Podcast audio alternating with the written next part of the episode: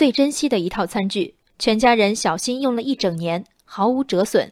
有一天来了一名顽劣小客人，开席10分钟，只听一声脆响，往地上看，果然碎了一只勺子。这套餐具不再完整，任凭心如刀绞，主人一家还得做豁达状说，没事儿，一只勺子而已。这种宽容，大多数时候被用来待客，并不是对陌生人的。在江西南昌，租房居住的刘先生在退房时遇到了麻烦。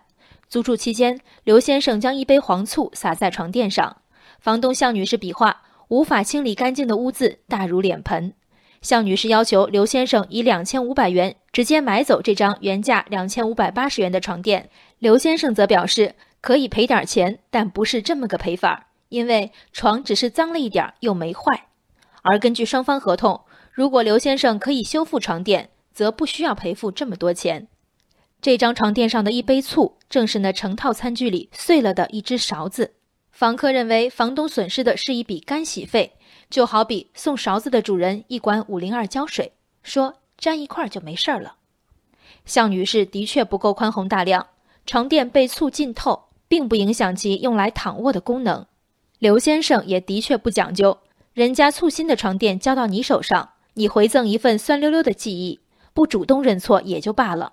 房东追究起来，非但不自行清理，还边答应着给你点钱，边掏出床垫价格的零头来恶心人。双方都有问题，区别是向女士的问题是圣人标准下的问题，刘先生的问题却是写进合同的问题。合同中以可以修复为前提的减少赔偿额的条款，可以修复一词的确余地不小。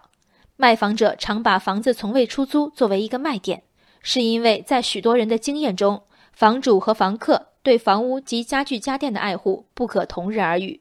可以想见，向女士和刘先生对可修复的认知也完全是两码事儿。以谁的标准为准？残忍地说，这个答案其实反映一个人的收入水平和对生活质量的要求。可是租房者必不体面吗？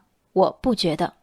刘先生或有说不出口的苦衷，但与房东讨价还价，打压他的损失额前，他做过一丝减损的努力吗？最终，房东向女士在民警的协调下，答应先找当地工人来试着修复。既然是刘先生口口声声小钱就能解决的问题，为什么没有在退房前先行解决呢？刘先生使人看清之处，不在其囊中羞涩，而在其一副以前解决问题的架势。偏偏他给的钱又不够。来，让我上纲上线再问两句：房客不爱惜出租房中的物件，何以成为范围不小的潜规则？好聚好散的买卖，为何不能以房客的妥善交房收场？因为房东是有恒产者，而房客处于经济上的劣势，房东就天然应该在物品的纷争上吃点亏吗？劣币驱逐良币的结果是，未来房东们会越来越不愿给出租屋配备优质或全新的家具，住在一堆破旧家具里的租户只会积怨更深，在退租前费力打扫者越来越少。当孩子打碎了别人家一整套精美餐具中的一个勺子，一对正常的父母应该第一时间向主人道歉，承诺如果买不到一模一样的勺子，就买一套相同或相似的餐具相送。